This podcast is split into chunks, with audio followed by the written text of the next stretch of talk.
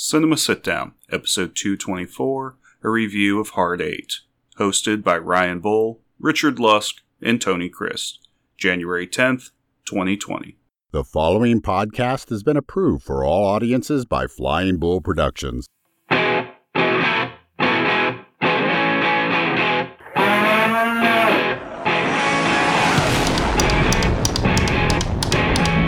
best part of any film is the sit down afterwards. Richard Lusk and Ryan Bull bring you Cinema Sit Down.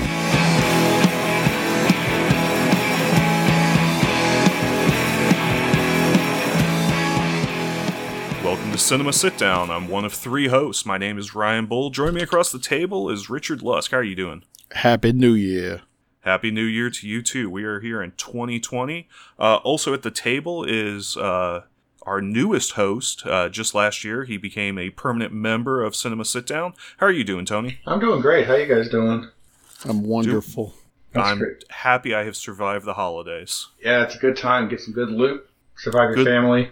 Good loot, and now we get to watch this Paul Thomas Anderson film that is uh, very non-Christmas.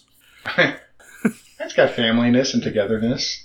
Yeah. Um, uh, Lus, this was your pick for a hidden gem, a, a film to recommend to our audience. Uh, do you want to introduce it? Sure. When you mentioned that you uh, want to do some podcasts over, uh, you know, courses or movies that we sort of sort of touched us that people might not know about or that were, you know, maybe for whatever reason were personal to you, I chose this movie because uh, it was Paul Thomas Anderson's first movie, and it reminded me of how much you know uh, of a genius he is and it sort of was a palate cleanse from Inherent Vice.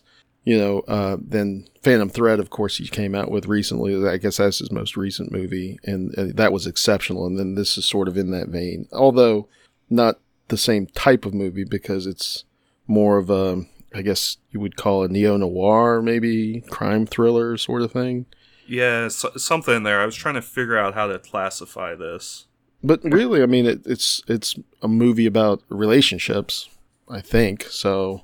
Uh, I think well, Paul Thomas Anderson famously has a lot of uh, similar tropes running through his movie, or themes, or common themes, and and then this one sort of touches on the whole idea of you know father the father son relationship, which is a key element of his career and sort of some of the things I'm thinking about now as a as an older man with an elderly father. And there are just some some interesting things. And then i hadn't seen the movie in about 10 years. Came out in 1996 and i'm kind of of the mind that um well i probably saw it in 2008 or so when i first saw it. Um but i'm of the mind that every time you watch a movie every seven years or so you have a different experience with it and you identify with different characters so the first time I saw this movie, I probably identified more with the uh, with the John C. Reilly character than I did with the Philip Baker Hall character, who is sort of the um, this is sort of a starring vehicle for him as an older elderly actor, and I'm I'm a lot closer in age to Sydney now than I was, you know, when I first saw the movie. So it's interesting to see. You know, I tell my students that you never you can never stand in the same river twice because the water's constantly flowing underneath you and things are changing and that's kind of how I wanted to look at this movie and why I wanted to look at this movie and think about this movie. Um, basically, it's a story about a young man who is down on his luck, and he, the young man played by uh, John C. Reilly, and somehow he he meets up with um, Philip Baker Hall, this guy named Sydney.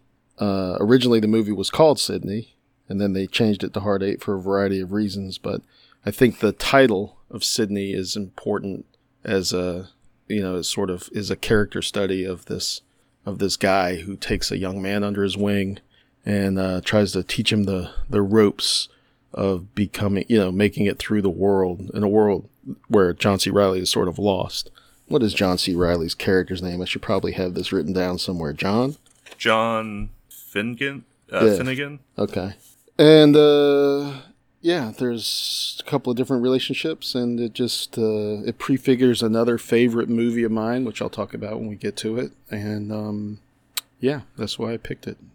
Yeah, I- I like the pick. Uh, this was the only Paul Thomas Anderson film I'd never seen before. Uh, I'd, I'd always meant to go back and watch it, so it was interesting as this film's playing out. I'm like, huh.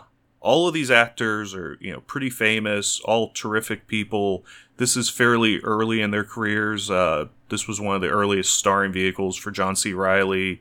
Uh, Gwyneth Paltrow was a year or two away from really blowing up as a star. Samuel L. Jackson, while he had been in a lot of stuff, he really wasn't that well known. Philip Seymour Hoffman shows up for five minutes in this.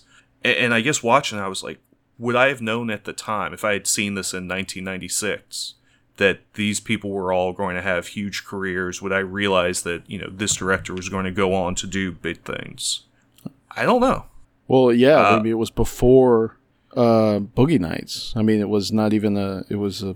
This is Yeah. not. This is not a typical, you know, premiere first run movie that people would point to and say, "Oh my God, this this thing made his career." I don't think, although it kind of did in a way, but it's not the knockout performance of some other movies.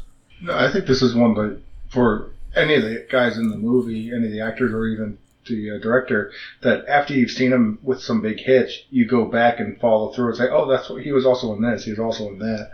I think that's where this type of movie fits in really well. You know, Yeah, but uh, I, I don't know. I'm not explaining myself well. There, there have been times on this show where we've watched a film and been like, "Holy crud! This director, this actor, they're going to blow up. They're going to be huge." yeah, I you said about the girl in the new True Grit.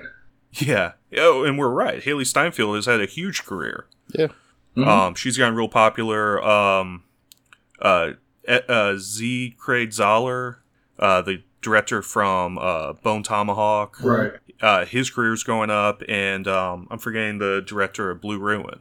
Uh, he- he's gone on and done a bunch of stuff. yeah. So he did Green Room, and I can't remember. Uh, he, he just did a. he- uh, like he a did sci-fi True movie. Detective. Uh, he did. He was the director of season three of True Detective. So I'm. I do feel like we're pretty good at spotting talent.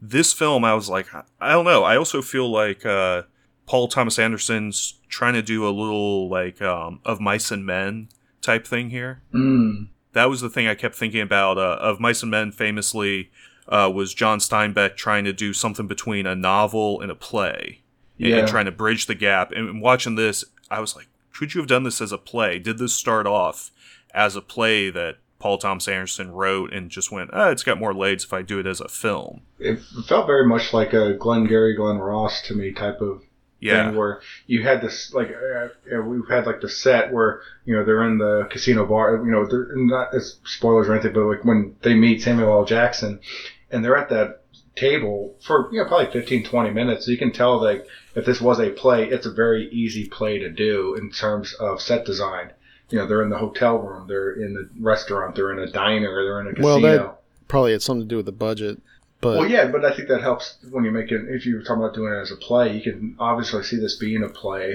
And they It didn't, was, do a um, lot, they didn't do a lot of cuts where you know everything's from the audience point of view. You're looking onto the stage.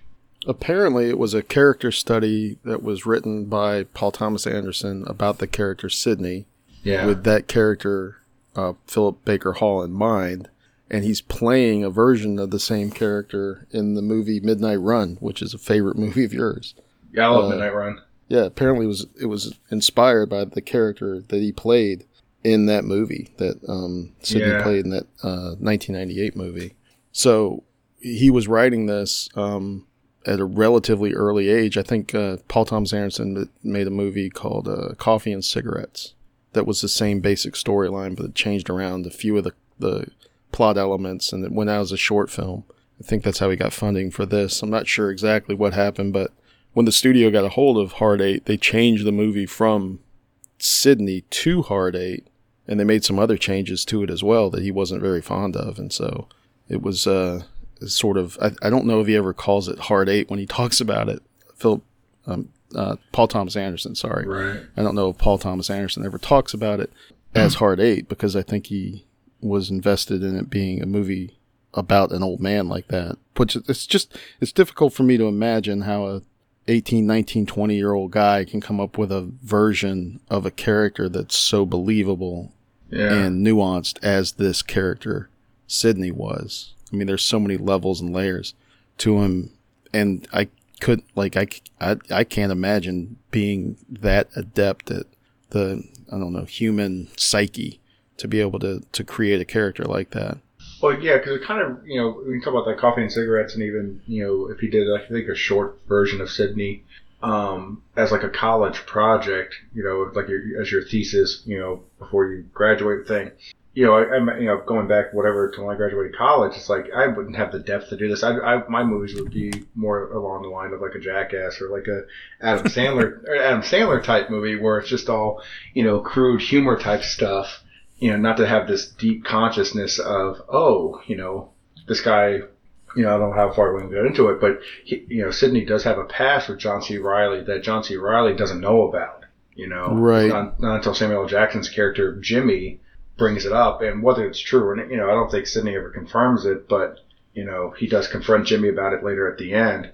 Um, or you know, one part in the movie, so it's like there is some truth to it, even though. Sydney oh yeah, I mean it's confirmed.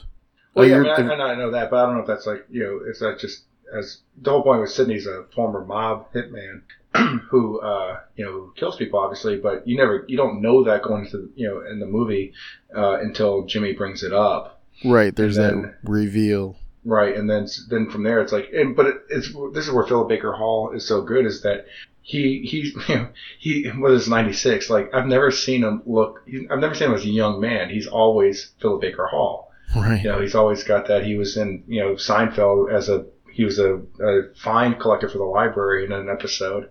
He was in an episode of Psych where uh, he was the father-in-law of the lead detective, ex-father-in-law of the lead detective. He's the uh, memory wiper, the fixer for the Incredibles movie, and the caricature of him in the Incredibles looks just like Philip Baker Hall. There's no denying it. So he's just a guy that's looked like a old schlubby, a guy you could tell has had a past, but he doesn't want to talk about it. Well, he's an archetypal throwback to yeah. the sort of gangster He's a, quick he's a talking. I, mean, like he even could he. I mean, you, yeah, you could see him in an episode of uh, Dragnet or something right. like that.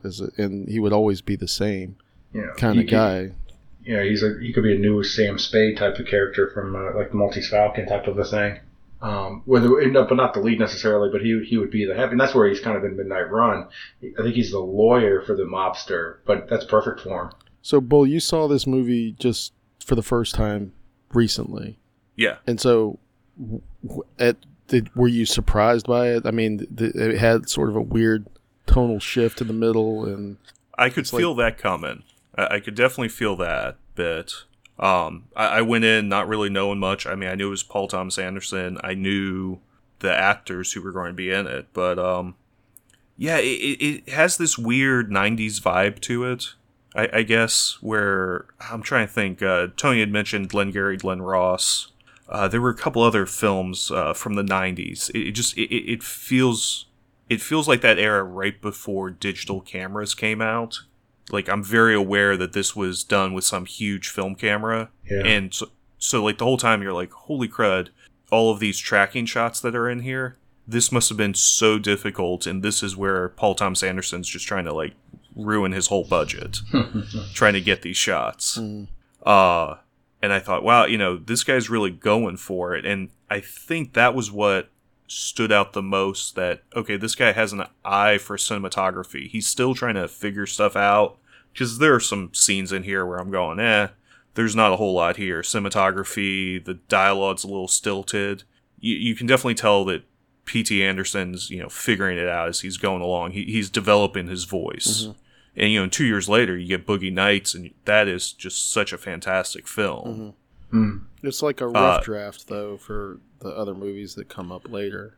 Yeah, like this is more of a rough draft, I think, for a movie like The Master than it is for Boogie Nights because that's sort of an ensemble thing. Well, well and that's what's interesting because he goes and he does, yeah, Boogie Nights, which is ensemble. Same thing with Magnolia, but then he starts getting into these character studies: Punch Drunk Love, mm-hmm. There Will Be Blood. Um, well, almost all of them have that sort of father figure element thing that the whole mentor mentee um, uh, relationship that we, we we we talked about a little bit in the last movie, the Rocky Three, where uh, you know Mickey is a mentor for Rocky, and in this case, you have a guy searching for a mentor or finding a mentor, and um, you know, working out the whole father son relationship that exists in a mentorship capacity, Mhm. and then you find out the reasons for it as you as you watch the movie and the reasons why. Like, because at some point he has to address it. Like uh, the writing, they have to address this relationship. And Paul Thomas Anderson has uh, John's character, you know, say, "Why are you so interested in me, man? There's not. I'm not going to do anything for you. You know, I'm not going to." There, and there is no answer to that question until, I mean, we find out the answer, but John never would find out the answer to that question, or hopefully he doesn't. Why, uh, why Sydney is so interested in him.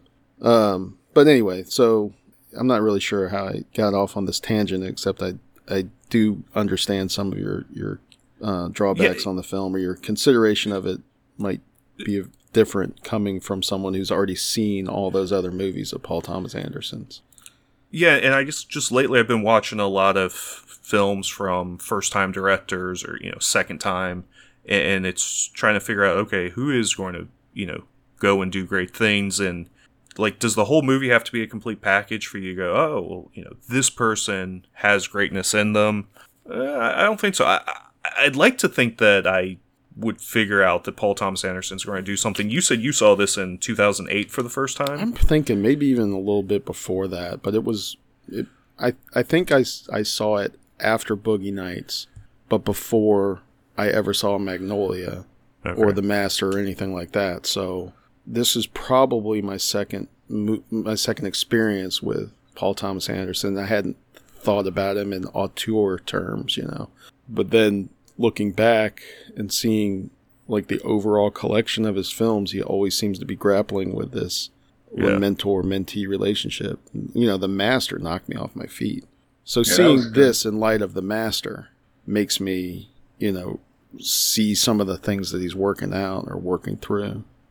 Yeah, I was I was late to the Anderson party because I remember I think probably in high school I saw Magnolia and kind of liked it, but you know more for the uh, you know Tom Cruise stuff and just kind of the I've, I've always kind of been liked ensemble movies, but you know I think only, it was only within the last year or so that I saw The Master and The Phantom Thread because of uh, of Bull's uh, you know recommendations on them. But it's kind of interesting to see that. Like I remember Punk Drunk Punch Drunk Love I didn't like because I, I mean I like Adam Sandler and Adam Sandler type movies. I probably Um, did see Punch Drunk Love before I saw, or around the time I saw Hard Eight, but I didn't think about him in the same Right. terms in the same way I'm thinking of him now. So for as this one being like the first full length feature film he uh, Anderson did, you know, it's one of those funny because as a new time director, he doesn't have a lot to say. You know, like you know, they the studio changed the name of his you know of his movie from what he wanted it to be. It's what you can tell it moves a lot faster than a lot of his movies, and even that it's a slower, slow paced movie. But you watch like Phantom Thread or The Master, it's very kind of methodically paced, and this one moves along like a pretty good clip compared to those. Yeah, you, you can definitely tell that he only had so much of a budget on this. Well, and I think that- and I, I feel like there was a longer story he wanted to tell, Right. but oh nope, we gotta get in and out. I, I tried to find out how long it took them to shoot this film. Yeah. I feel like this was a really quick film. Right. Did it in maybe three weeks, Yeah. which isn't a negative. Um, No, and um, I think we mentioned like I like John C. Reilly was really good in this too. As a, yeah, it's kind of fun to see him in a non-comedic role. You know, where he's still like I said, he's still a nerd or a geek in this, but he's not the goofy like he is in Talladega Nights or Hol- uh, Holmes and Watson or or uh, what is it King Kong when he's the survivor on the island. Well, you mentioned uh, Philip Seymour Hoffman in that in the role as the craps player. Right, which was he was funny in that. Well, it was a key centerpiece of the movie, and it, I mean, it helps you kind of consider some themes. But he was playing a role of a young man at the early stage of whatever his gambling career is. A couple of years later, probably six or seven years later, maybe he was in a movie called uh, Owning Mahowny, where he Okay. plays a degenerate gambler as a elder as an older man, like uh, someone in his maybe forties. So here, and it's only f- like five or six year, you know, difference in terms of uh, the, the the actor age difference, but the the difference in the ages of the two characters is so vast that it really points to a uh, you know the the what a, a incredible actor Philip Seymour Hoffman was. Uh, Yeah. If you if you haven't seen that owning Mahowny, you get, you gotta go check that out, man, because Have either of you seen it? I have not. No. Okay, The well, first the first Hoffman movie I remember seeing was um, um, Scent of a Woman, where he plays the the other student who gets his dad to bail him out. Well, put it put owning Mahowny on the top of your list, and think about it in terms of that gambler that uh, Sydney has to encounter at the uh, casino uh, Yeah. on the craps table, and then you, you I, I don't know, it's an interesting arc if you could think of uh, it, if you think of this like interconnected universe if it, if it exists, uh, it's an interesting thing to consider. Because I love that movie, Owning Mahowny, and it's bleak, man. It is dark and bleak and sad. Oh, we don't do bleak and dark here on uh, Cinema Sit Down. we, we only pick happy films. Right. Even our comedy movies are dark, like King of Comedy or The Joker.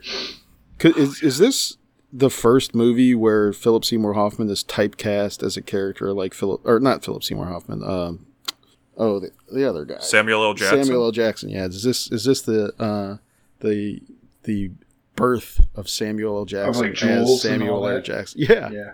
I don't know. Can I- you go back to like before '96 or whenever this came out? Yeah, I think I think Jules is again. He's given the credit in Pulp Fiction because he is the main person in that for so long.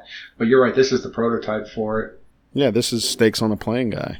Yeah, because even that when he's talking about the waitress and he can't use the language on here, but he's talking about the waitress and Philip Baker Hall because he's like the old school. Goes, come on, she can hear you. Don't talk that way. He's like, you kidding me? Half these women are you know prostitutes. They like being talked to this way. Do you guys is- have uh, Alexa? No. Yes. I mean, I do have an Alexa, but I don't have. I'm not in the room with one. Bull, you can get uh, Sam Sam Jackson's voice on Alexa.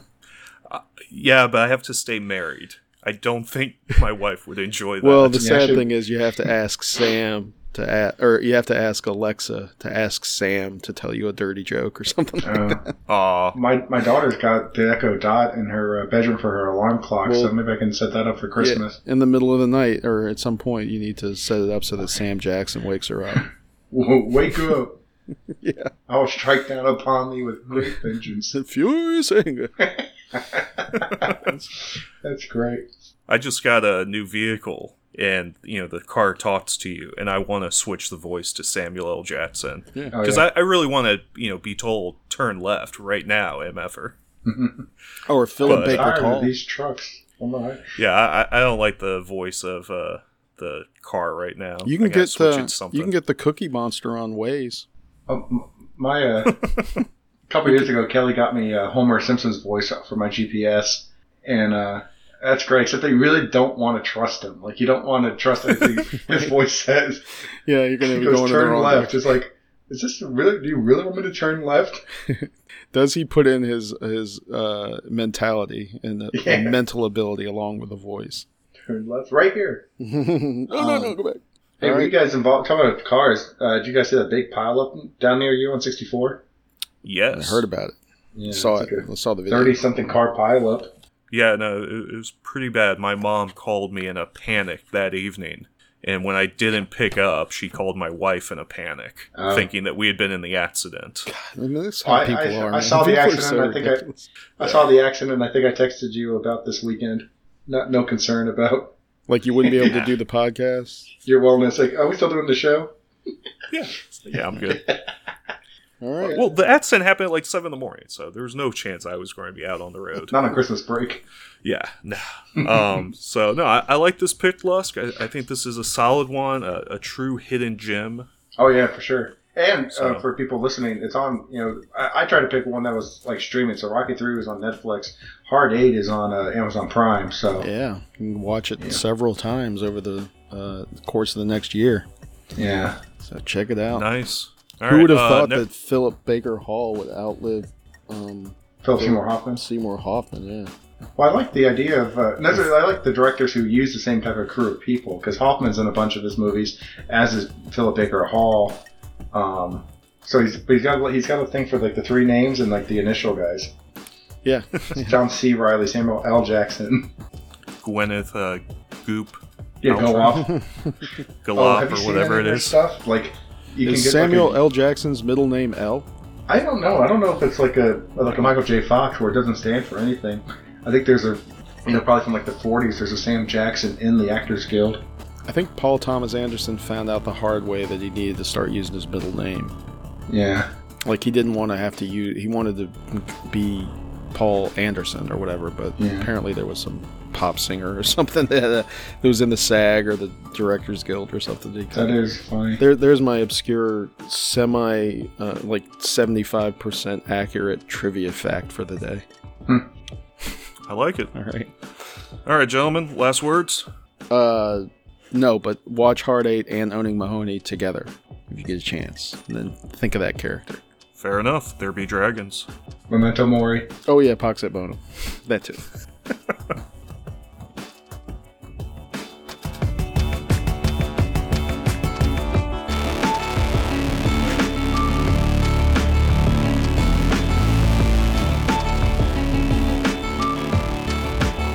What did you think of today's show? Did the guys get it right? Or are you wondering what movie they watched? Send in your review by tweeting at CSD Podcast, emailing cinemasitdown at gmail.com, or messaging us on facebook.com backslash cinemasitdown.